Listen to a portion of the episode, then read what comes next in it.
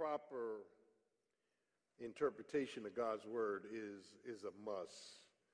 Um, doctrinal, hygienic, healthy food is what makes us as Christians grow. Now, tonight, tonight, tonight, and, and I'm going to be dealing with this for, um, I don't know how long. I want to get through this. This is major. Um, God's mission for marriage. God's mission for marriage. I, I, I, need to deal with this. And, and, and again, um, there is a lot of material that we need to cover to get a comprehensive view of marriage. Um, we're in 1 Corinthians 7. And in 1 Corinthians 7, and I want to put this out, um, it, is, it is imperative for you and I to understand that Paul is not, and I, and I want to underscore this, he is not saying everything about marriage. He's only answering questions that they wrote to him about. And we know that one of those questions had to do with celibacy. Is celibacy more spiritual than being married? Is being a virgin, being single, more spiritual than being married?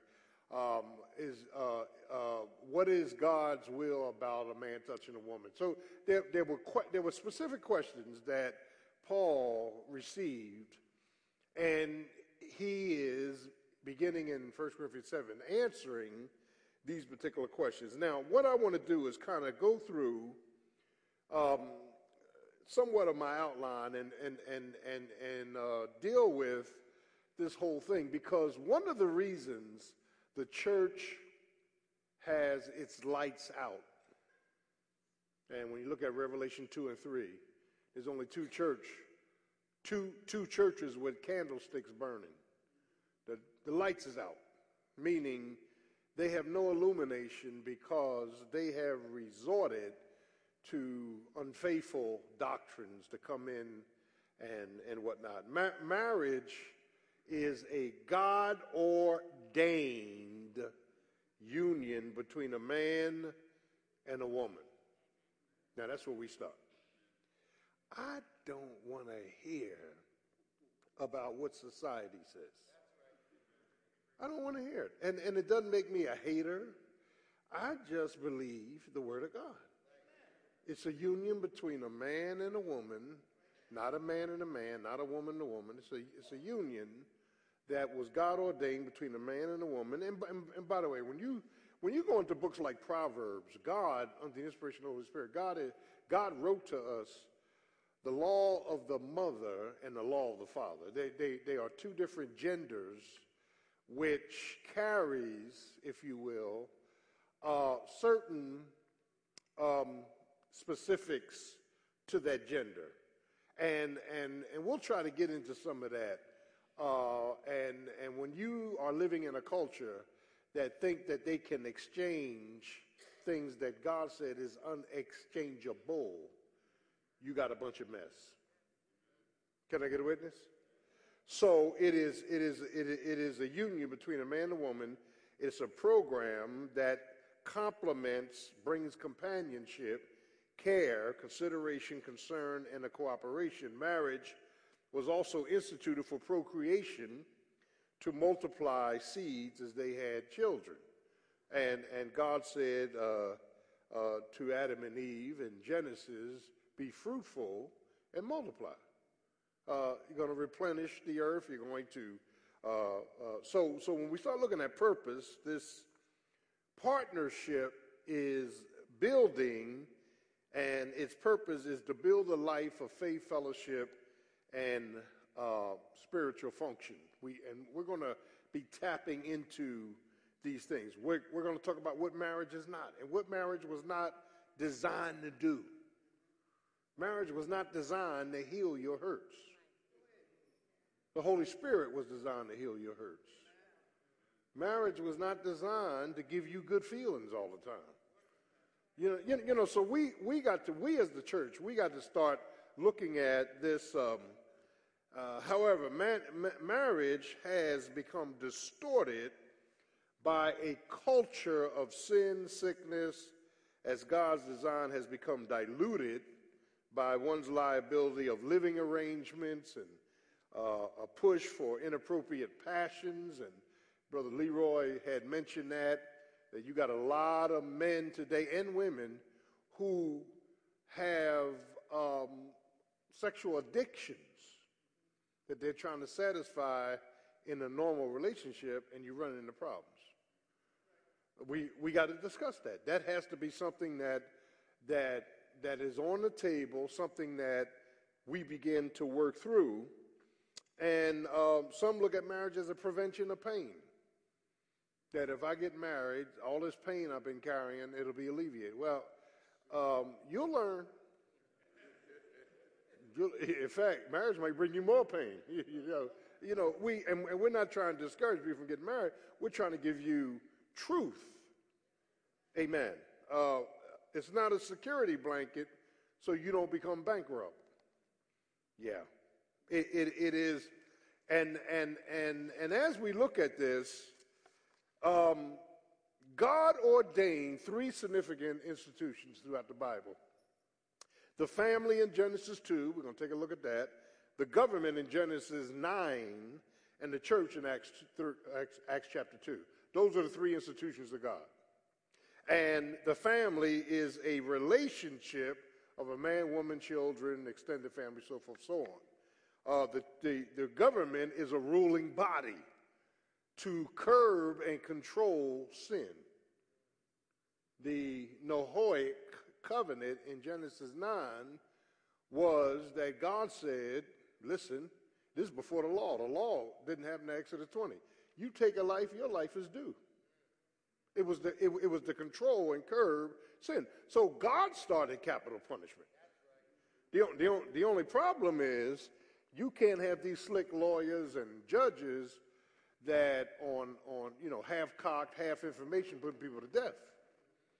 But uh, God ordained it, and then the church is the spiritual righteousness, the body of Christ, the building, and so forth, so on. So here, here we go. We're going to dive into um, 1 Corinthians 7. And let me say this to you. I'm going to put this up on the board that when we get, when we get to 1 Corinthians 7, we're going to look at most of the scriptures on marriage. Most of the scriptures on marriage we're going to cover. 1 Corinthians 7, there are three groups of people married, right? Christians who are married to Christians. Verses 1 to 11. We're going to deal with that. Then, hmm, the unmarried, 12 to 24, and What's that? A kid's toy. Ain't you kind of old to have a kid's toy? I don't see no kids back there. And, and, and the unmarried, must be a grand, grandparent, and the unmarried deals with, listen to this, it deals with divorcees, it deals with um, widows and widowers, and it deals with people that have um, divorcees, widows, widowers. Uh, let me come back to that. And then what they call virgins or celibate, those who are in a single state. Um, so, what we're going to do is kind of look at this. And one of the things that I, that I did, uh, before I go back to my chart, um, some of the things that marriage should be.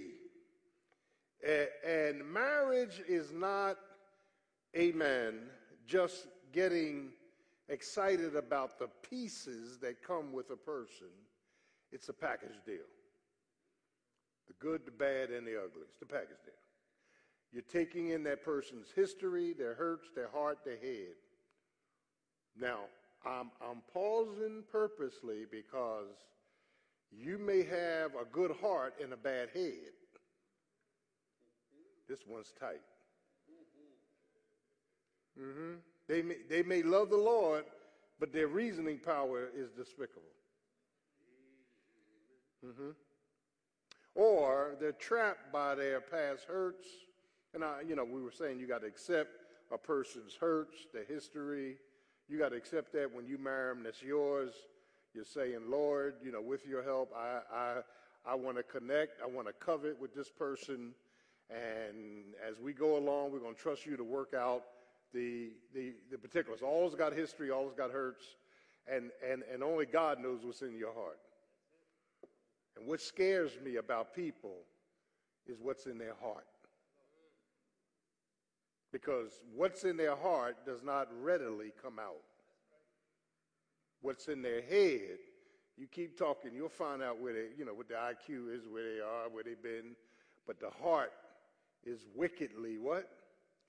Deceitful. You cannot measure a person's heart through a date, through a conversation. Um, we can hide stuff. And, and so one of the things we're going to look, look, look at is this matter of um, cooperation, not conflict, compliment, not criticism, commitment, not casual care. You know, it's a covenant, an agreement with, it's, it's a covenant between three people you, the other person, and God, and not just commercialism. It's this, this thing is much deeper than you think. And being a pastor and having married countless people, when we, when we read those vows, dearly beloved, and we went over this, we are gathered here in the sight of God in this company to bring together in holy matrimony this man, this woman, da da da da da da.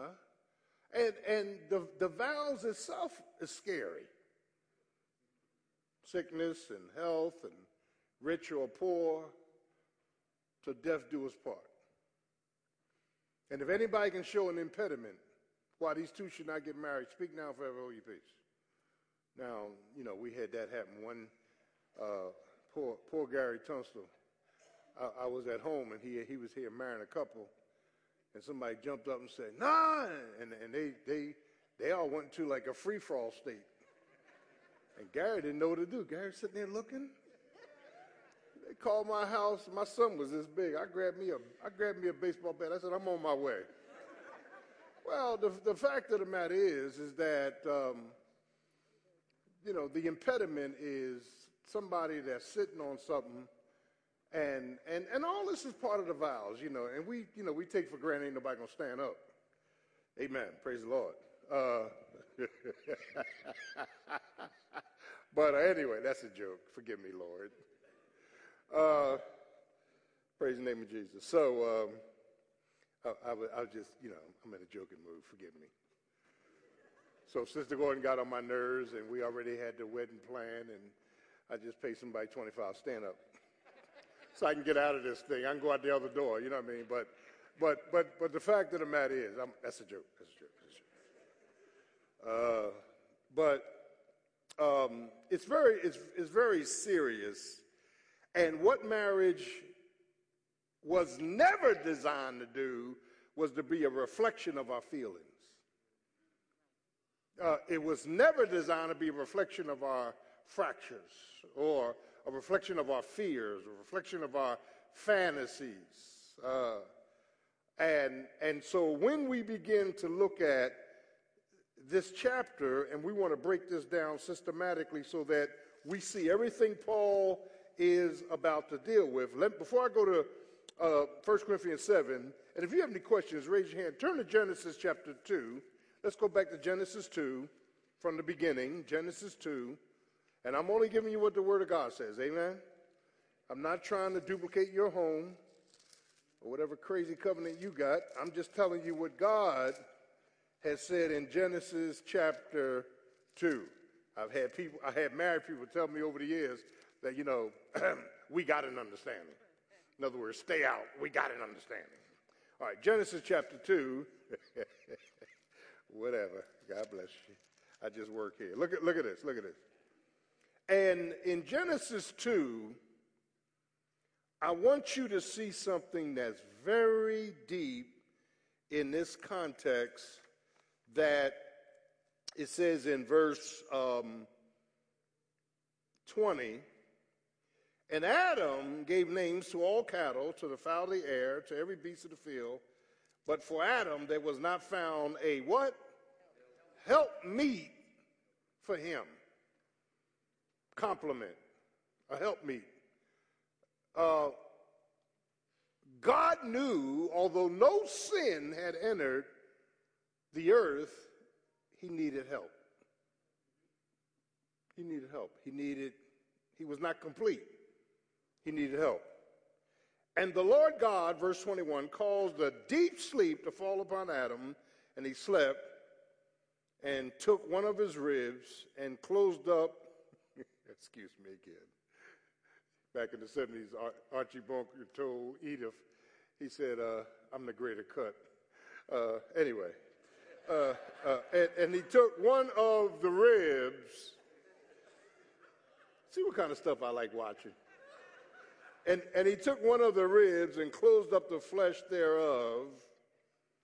And the rib which the Lord had taken from man made he woman, Ish and Ishia, made he woman, and brought her unto the man. Now, this is, this, this thing gets deep. What God did was take something out of man and make woman and then bring the woman to the man. Now, now, now we can look at that. I don't want to get too bogged down with that. Um, but God brought the woman to the man, and Adam said, This is now bones of my bones, bone of my bones, and flesh of my flesh. Now, the word divorce means torn flesh. Have you ever cut chicken up, a whole chicken, and you cut it up? If you tear, if you tear the flesh, you rip it apart, you don't have good pieces. You got to rip it. When you cut it, you cut it clean. So when God, so when the, so when the Bible says, and and and they are, uh, amen, shall be called woman because she was taken out of man. Um, God goes on in verse 24. Therefore, because of this union, shall a man leave his father and his mother and cleave unto his wife. Now, I'm going to step through this stuff because the leaving of father and mother denotes total a total independent relationship. Too many of us didn't leave clean. We still got friends and family in our in our relationships, and it has caused problems. Mm-hmm. I had a couple in my study about uh, about ten years ago. And the mother came in with him, and I said to her, I said, darling, she said, yeah, Pastor. I said, you are a very controlling woman. Stay out of their relationship.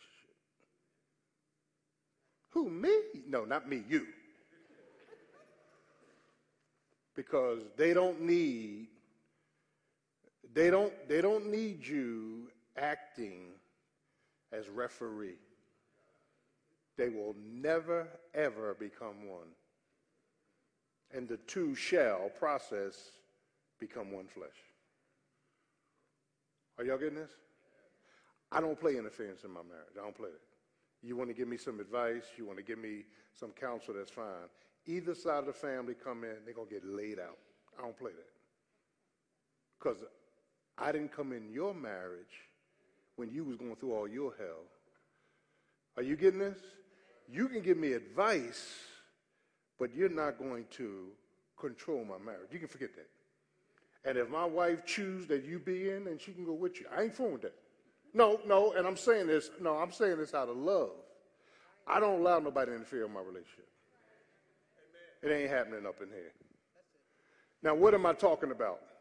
Well, if your mother or her mother or your father, her father, they still alive, they say, well, you know, you guys need to really pray. So like, that, that's not what I'm talking about. I'm talking about they come in your house without warning. They might have a key, and they come in and laying down stuff. No, no, you need to pick that up and move it. That, that's bad business. That's bad business. Now, this thing is so deep, your children should not be able to interfere with your marriage. I don't care how old they are. God didn't tell you that your relationship with your, with, with your children is to death do you part. That ain't in the Bible. The reason I'm bringing that up, because we kind of lose the biblical mandate because we're so close to our kids. So we got to be careful about letting our kids play on us, which kids will do. You know, we did it as kids, and then, you know, we couldn't do it. Get smacked upside your head, you know. Mommy, can I go out? No, no, I want your daddy. Uh, is it all right? You, you, can't, you can't play them sides, man. You can't, you can't play them sides. And so we got to understand. See, and, and again, my history gets me in trouble. So when something like that came in my household, my, my mother would either say, talk to your father, or my father would say, did you talk to your mother? There, there, was, there was some kind of understanding about what, whatever you were asking. It had to have both approvals um, before you, you know, kind of moved ahead. So one, one of the things we need to be careful of is that um, and, and, and the Bible says, now watch this now, and they shall become one flesh, futuristic. There's a process that's going to happen over the years as these two leave and cleave to each other. They're, they're going to formulate their own identity, their own covenant, their own marriage. And they were both naked, the man and his wife, and they were not ashamed. So there was no uh, Leroy, there was no guilt. And listen, guilt is serious. There's real and imagined guilt. If something happened in your life that you have not fully resolved, you can, you can smile and quote scripture all you want. You carrying guilt. You're carrying guilt. And that guilt comes out in different ways. People that are overly shy a psychiatrist will tell you that shyness beyond the norm is guilt, whether it's real or imagined. Are y'all, are y'all understand what I'm saying? I read all these books. But I'm just shy. I don't like to be around too many people. Well, what happened to you, baby? Come here. No, no, no. I'm, I'm, I'm dead serious about this. God made us the fellowship. God made us I mean, we're all different, you know what I mean? But God made us to get along, be in other people's presence, and da da da da. When those walls keep going up and curtains keep going up and, and we keep pulling back and I and, and, and whatnot, some, something is in the history, something's wrong that needs to be rectified. Yes. Yes. And I don't have no more than six to nine credits in psychiatry.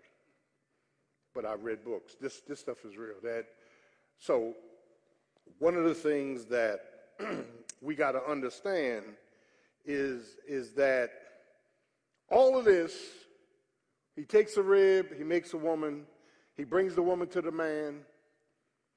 Um, leave and cleave. The word cleave means to be glued to and, and, and, and they shall, they're on their way to becoming one, and there's no guilt. Of course, there's no sin at this point. Here's what I want you to see that I bet you you never saw in the book of Genesis. Now, go back before he made Eve, Are you getting this? hmm And look at verse 15. When you get to say amen. And the Lord God took the man and put him into the Garden of Eden to dress it, to keep it. Verse 16, and the Lord God commanded the man, saying, Of every tree of the garden thou mayest freely eat, but of the tree of knowledge of good and evil thou shalt not eat it, for in the day that you eat it, you shall surely what? Die. And verse 18 says, And the Lord God said, It is not good that the man be alone. I'll make a help meet for him. What is it you're trying to convey, Pastor? That God gave the word before he bought the woman. You can't miss that. He gave Adam his word concerning sin before he bought the woman. And that's why Satan ingeniously approached Eve. See, this ain't got nothing to do with gender. In fact, most women are probably more intelligent than men anyway. They, they are. I mean, you know, my wife's more intelligent than me. How you give it that. No, a lot of, no, listen up. And if you men feel bad, um, just write the alphabet backwards and I'll collect it. But, but check this out. Here's, here's what made Satan ingenious Satan wanted to approach somebody that was secondary in hearing the word. He was not the primary, Lord have mercy, vehicle that got the word. Adam didn't get deceived. Adam sinned willfully. You got to understand the difference. Eve got deceived.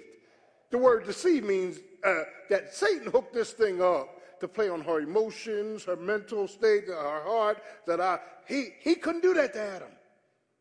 When she took of the fruit, and we don't know what the fruit was, when she took of the fruit and partook it, uh, and she ate it and gave it to her husband, and he ate it, he had eyes open. He knew what he was doing. And you come, come on, let's let's let's try to understand Adam. Adam been on earth with all animals. Cow, dinosaur, chicken, rooster. And when God created Eve, the word Eve means wow. When God created Eve, Adam said, wow. So I guess Adam said, I ain't going back to them animals, Doc. I just, I'll just fall with her. I, I, I ain't fooling with that. Now, now, now, now, now, that, that, that's what the Hebrew conveys. Why does it convey it? And how is Adam a type of Christ? Because Jesus died willfully, knowing what he was doing, with his eyes wide open. He who knew no sin became sin. Ah. Heavy. So, so, so when we look at this account in Genesis, we find out this counterpart, this helper, this helpmeet. Uh, and, and, and that's why your mate, I know it applies to my marriage, your mate looks at things totally different than you do. They're supposed to. The world comes up with this word compatibility, and we used to use that in the world. I want somebody like me. Are you kidding me? You're going to miss something. You're going to miss something. Hmm, my God. Um, the complementing factor is that your strengths are her weaknesses and her weaknesses are your strengths. So, what God brought to you is opposite of you, it's what you don't have. But you need to be complimented. Are y'all, are y'all getting this? So, iron sharpening iron. Um, they reason different. They react different, they respond different. They think different. And we really don't like that because we really think that uh, shows how much we think of ourselves. We really want somebody like us. Somebody like us would mess us up. Honestly. It messed us up. Y'all looking at me like I'm messed up now, and he ain't nothing like me.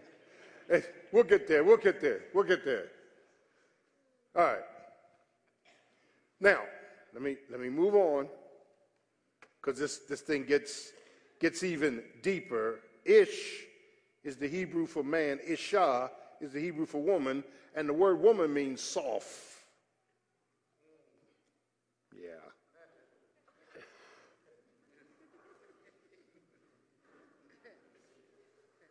Leave that alone too. All right.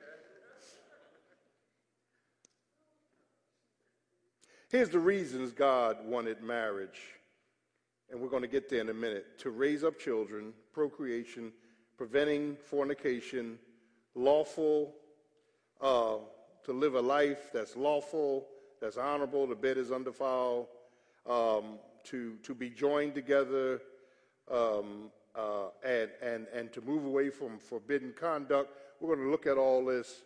So when we get to uh, 1 Corinthians 7, again, he's responding to questions that was asked of him. So let me do this. Um, look at 1 Corinthians 7 1. Let's go there. And we, and we cover, cover some of this. Are you with me? So, Paul says in 1 Corinthians, if you have any questions, raise your hand. I, if I don't know it, I'll get back to you. 1 Corinthians 7 1 says, Know ye not, brethren, uh, I'm in Romans, 7, 1 Corinthians 7 1. Uh, here we go. Now, concerning the things whereof you wrote unto me. Now, here we go. So we know Paul's answering the question, right? It is not good for a man to touch a woman, and the word touch is, um, it's, it's a word that denotes fornication.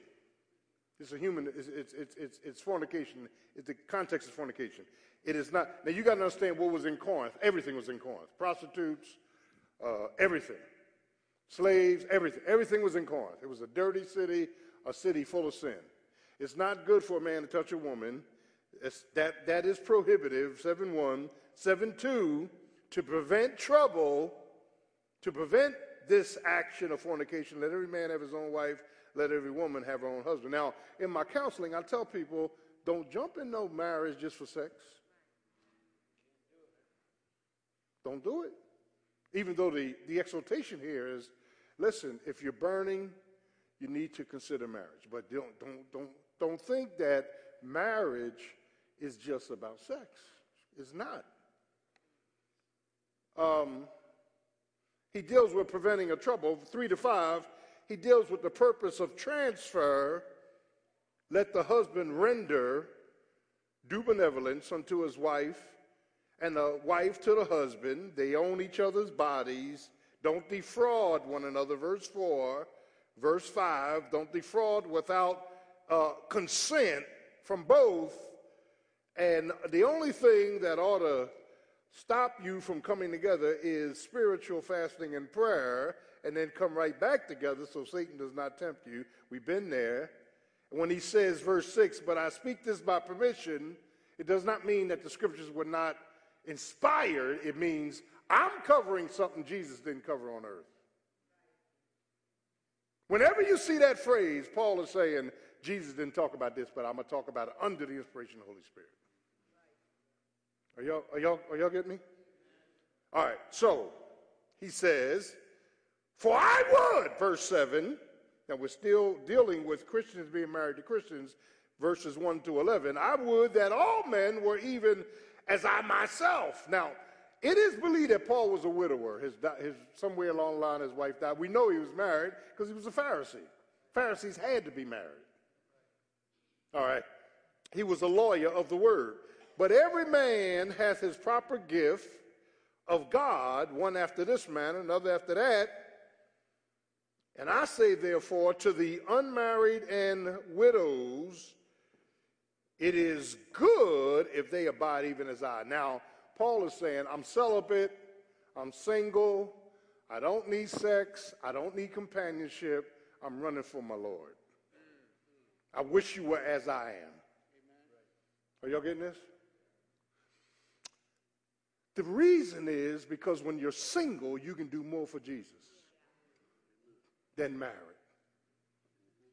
I got to get home to the kids. I got to go shopping. I, I, got, I told my husband, we got, you know, there's nothing wrong with that. You know, when we used to go out to the gallery in the 80s, in the 70s and 80s, and stand on the corner every Saturday afternoon, I, we were giving out close to a thousand tracts a week in front of the gallery. I ain't had no way. Be out there all day. Go to a Bible study, go to a fellowship.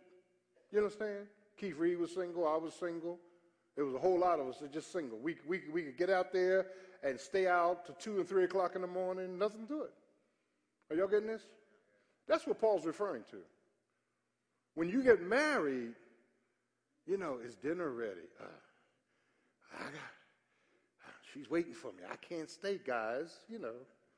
And there's nothing wrong with that, but it minimizes your time for the Lord, is, is, is the inference here. It minimizes your time for the Lord. And so Paul is saying, I wish you were as I am. Now, but look what he says, verse 9, but if you cannot contain, get married.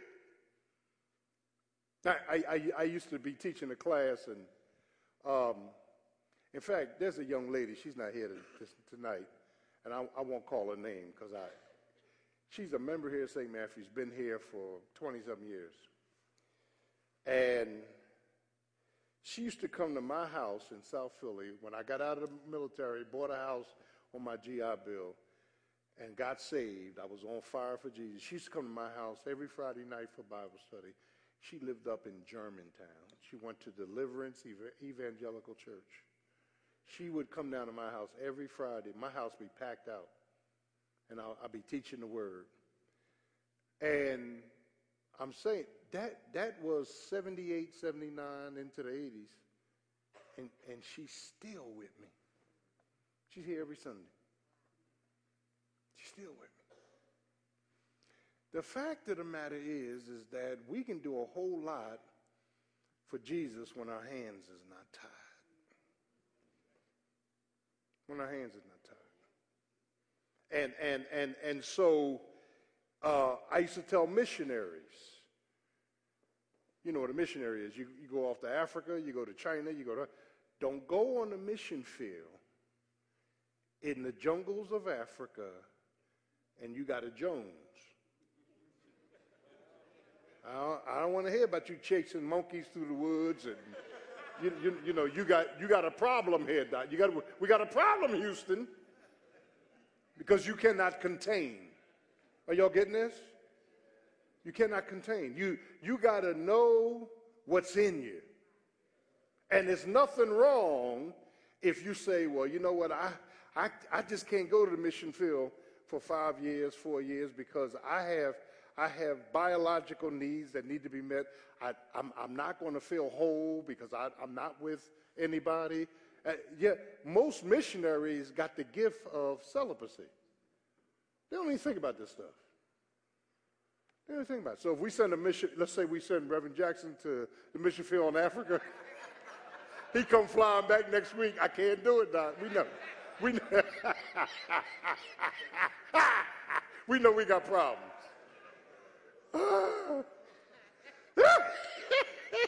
you know I love you, boy. You know I love you. Praise God. Amen. When I get to heaven, I'm going to say, Lord, bless him because he let me use him in my, in my illustrations. Okay. So the first 11 verses deals with Christians being married to Christians, and then we get to verse 12. But to the rest, here we go. We're making a transition. Now he's talking about Christians being married to non Christians. Oh boy. And the Bible says, be not unequally yoked. So here we go. Christians married to non-Christians. Maybe, and, and, and maybe, maybe when you got married, that was not, maybe both of you weren't saved. And in the process of time, you got saved, the other one didn't. We always have this. Amen. Um, let me let me stop, pause, and park and say this to you. You and I will not change anybody. Take that one home with you. You ain't changing nobody. You can't even change yourself. Well, I'm working on my husband. Keep working, honey. I'm working on my wife. Keep working. You ain't changing nobody. And you're selfish because the reason you want to change them is because the blueprint you got think you is going to make you happy. Now let's look at this text. This one's tight. But to the rest speak I, not the Lord. In other words, Jesus didn't address this under the power, in, under, the power of the Holy Spirit. I'm going to address it. If any brother hath a wife that believeth what? Not. He's married to somebody that's not saved. And she, and she desires and she be pleased to dwell with him, let him not put her away. Amen. God ain't telling you to bust up nothing. Mm-hmm. Let him not, let him not, let him not, let him not, let him not put her away. Lord have mercy. And I love this. Because Paul, and you know, I need to I need to deviate. Hold your finger there. Turn to 1 Peter 3. Marriage is a mandate. Marriage is a ministry. Ephesians 5, 20, uh, 22 to 25. Husbands, love your wives as Christ loved the church. Wives, submit to your husbands. Uh, that's, that's the ministerial part. Marriage is a mandate. It's the only relation, it's, it's, it's the only institution that God recognizes. Amen. God don't recognize shacking and living with your madame or whatever you call her. And God does not recognize, this thing is tight, your girlfriend, your boyfriend. God ain't recognizing that. God, God is not recognizing, amen, um, where you can have more than one wife. He ain't recognizing that. No, he's not. Amen. So, I will not come in here on Sunday and tell you I'm a Mormon. that was a joke, too. All right, all right, here we go. All right, First Peter. That's First Peter. Hey, they don't even know what I'm talking about, but leave it alone. First Peter chapter 3. I don't want the whole chapter. I just want a part. Look what he says. Likewise, verse 1 Ye wives, be in subjection to your own husbands, that if any obey not the word, they also may, without the word, be won by the way you live. My God. Well, my husband won't come to church with me. he don't want to hear the Bible. Well, just let your light shine. Just keep living right. God is saying he starts to watch you and not St. Matthew's. Hmm. Are y'all getting this? While they behold your chaste life coupled with fear, whose adorning, now he moves from what should be on the inside to what typically women do on outside. Whose adorning, let it not be that outward adorning of plaiting of the hair, wearing of gold, and putting on of apparel, verse 4, but let it be the hidden man of a heart in which, amen, is not corruptible, even the ornament of a meek and quiet spirit which is in God's sight of what?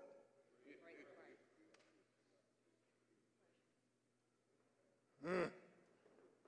For after this manner, in the old time, the holy women also who trusted in God adorned themselves, being subjected to their own husbands. Now, part of that subjection was wearing wearing a scarf over their head and, and, you know, going out at certain times. The woman at the well, Jesus knew she was loose. She was at the well at 12 o'clock by herself. In the first century, unheard of. Women came out together. Holy women came out together. When Jesus saw that woman by herself, the, she was against the custom of the day. So that's why when they got in this large conversation, he said, uh, Go call your husband. Remember that? She said, I don't have a husband. He said, You have five of them. And the one you with now is not your husband. He could identify that first because she wasn't keeping the custom up of being a chaste woman. Being a chaste woman. And, and, and listen, let me say this to you. Uh, men like ladies. Men like that. Now, I'm, I'm from the wild side, you know, South Philly and military. Wild, man. You know, everybody on the Northeast Coast hung together. New York, Philly, D.C., Baltimore. We, at Northeast Corridor, we dressed alike, we looked alike, we partied. I got my boy in New York. I ain't seen him in 40 years. Cooter from New York. Cooter and this other one, Johnson, man. We, we partied, partied, partied like it was no tomorrow. Just laugh, joke, laugh, joke. Gordon, you got to come on up to the Bronx. You got to come on up. I'm coming to Philly. We, we, we were just like hand in glove. We had a ball. And sometimes I sit back and think about them guys. I was much younger, and I said, Lord, I hope some of them are saved. Some of them might be dead and in hell. But here's what I'm trying to get you to see. I don't care how wild a man is, he wants a lady. This ain't even preaching church no more. So when I see girls and when I see young ladies um, carry themselves and act out and cussing and eating chicken bones down the street and throwing the chicken bone, you know, when they have no, you know, I'm serious. You know, I could sing some oldies, one night affair, but but you don't want to carry that home. I came here, I was teaching in the youth department. I was teaching the young men how to be gentlemen and young ladies how to be ladies. You know I got criticized for that. You know, people in the congregation actually criticized me. I couldn't believe that. I'm trying to teach your daughter. I'm bringing in specialists, when I say specialists, ladies that tell them how to sit, how to fold their legs, how, you know, how to dress. Same thing with the guys. And they get upset with me. I said, it's deep. Uh, so the culture starts to dictate to the parents, to the kids. You weren't raised that way, but the culture is now dictating. Let them go. That's their life. Let them do what they want to do. But the fact of the matter, they got everything against them. Are you? Please understand what Pastor's trying to say. If I go for a job and I'm not dressed right, I'm not sitting there, I'm not looking this man or woman in the eye, and I got all these slurish responses. So, how long have you been at your last job? Um, um, oh. Because you say that guy didn't understand what you said. You ain't getting hired. You're not getting hired. So, our church is instrumental in trying to break some of these barriers so we can start teaching people what is appropriate in their demeanor, their, you know, how they carry themselves, da da da da da da. Articulation, how you speak.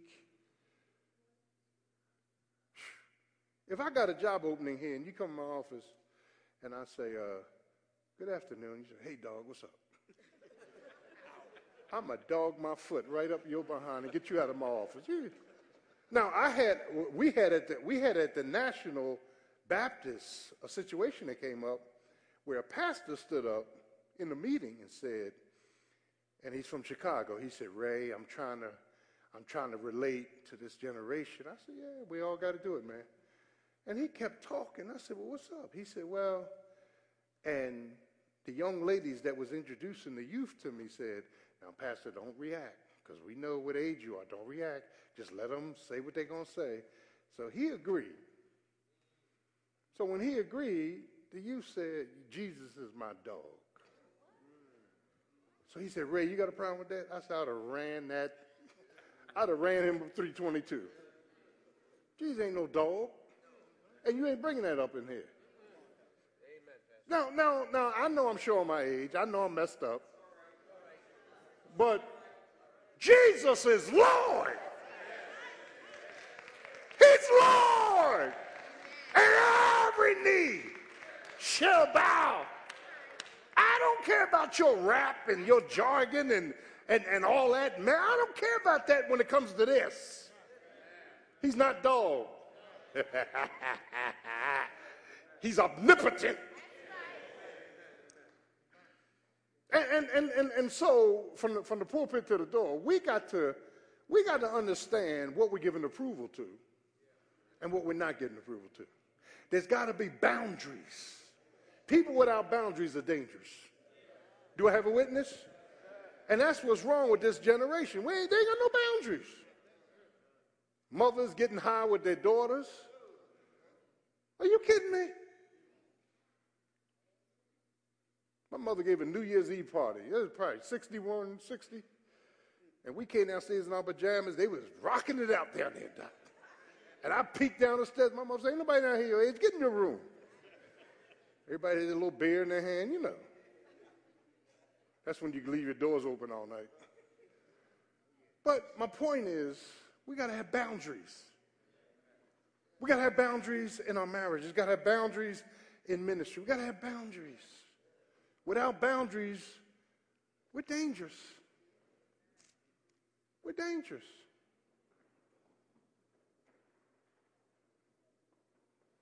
And we got to close, closure, those back doors. We got to close the back doors. You, you can't leave a door cracked from your past and you're trying to be faithful in your marriage in the present. Are y'all with me? I came in and told Sister G, I, I went to Dunkin' Donuts to get some donuts for the staff. And I had my, I had my pinstripe suit on and my tie, my hat, and I'm going through the drive through and I, she said, that'll be such and such. So I went in my pocket. I said, good morning. She said, she said, oh, I love your suit. It, it, was, it was this Caucasian girl. She said, I love your suit. I said, well, thank you. And I didn't think no more of it. She said, I used to work at Macy's in the men's department. That is sharp. I like that. And the Lord said, Close the door. if you don't close it, 10 minutes from now, you be coming back for another dozen donuts. so Sister Gordon said, I'll go around there and close the door. That's tight. All right, here we go. Just trying to make you laugh. We love it. We love it. All right, now here we go. We're, we're still in First Peter chapter 3, right? All right, I'm almost finished. He's talking about the hidden person. He's talking about the holy person. And verse 6, even as Sarah obeyed Abraham, calling him Lord, we know about that. Daughters, amen. Likewise, your husband dwell, the word dwell means real estate, live with them, uh oh, according to what? Knowledge. Knowledge. This is one of the things that men can't seem to see. In the Greek, study them. They're not your last girlfriend. They're not the person in the club you used to run with. Study study your wife and give her a preferential position of respect. Are y'all getting this? Giving honor unto the what? No, no, no, no. See, he said weaker. That's, that's, that's why you're sitting up here by yourself. Look, give, no, I said giving, giving, giving honor. I love him. I love him. Y'all know me. I'm going to hit him giving honor unto the wife just giving honor to the wife. She's preferential. You got to respect her. She's not a hoe. She's not a bourgeois, bougie. She's your wife.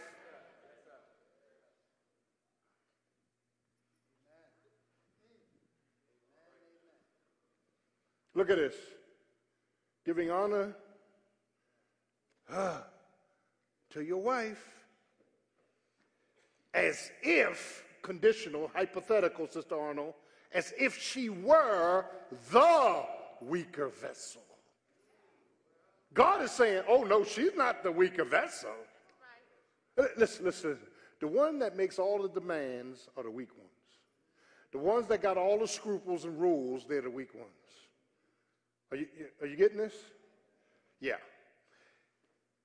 Here's what he's saying study her, Lord have mercy, giving honor to her as the wife as if she were a weaker vessel and as being heirs together with you of the grace of life, that your prayers will not be hindered. My God. God says the answer to your prayers is directly connected to your attitude and your respect for your wife. It's connected. It's connected. It's, uh, as Gladys Knight said, it's time to go now. So, I'm, I'm, I'm, going to come back to 1 Corinthians. Say, any questions to the unmarried? The unmarried being married. The, listen, the, the, the saved being married to an unmarried person. We're going to deal heavy with that. God didn't tell you to ditch and get out the door. Told you to remain. Mm-hmm. And we're going to put out every position on divorce we're going to look at every uh, scripture about what God says the marriage union ought to be doing. You understand what I'm trying to say? That's right, man. I'm gonna get you a wife, man. Let me, let me, let me, uh, let me dollar up. but uh, any any questions from anybody? Any questions anybody? And and and and and, and watch what you wish for it may not be everything you think it is. Amen. Because marriage is work with wisdom and worship. Any, anybody got any questions as we close? Anybody? Nobody. Praise the name of Jesus. Okay, let's let's stay on our feet. We're going to be picking this stuff back up. Bring your questions. Praise God. And uh, thank God for you. The Lord is good. Is there anybody here needs to be saved? Jesus died for your sins, was buried, and rose again. Just raise your hand if you want to give your life to Christ or join our church. Is there one? We love you. Let's look to the Lord. Father, we thank you for your word. And God, we live in a culture that has diluted and has destroyed the power of your institution called marriage. We all need a learning and a liberation. We all need to know what and how to do what we do towards one another. Because, God, you're holding us accountable for this covenant. And, God, we pray for the singles that you would give them insight, discernment, and direction. And, God, let them not enter into any relationship that you're not a part of. Bless our church, and we thank you for the night. In Jesus' name.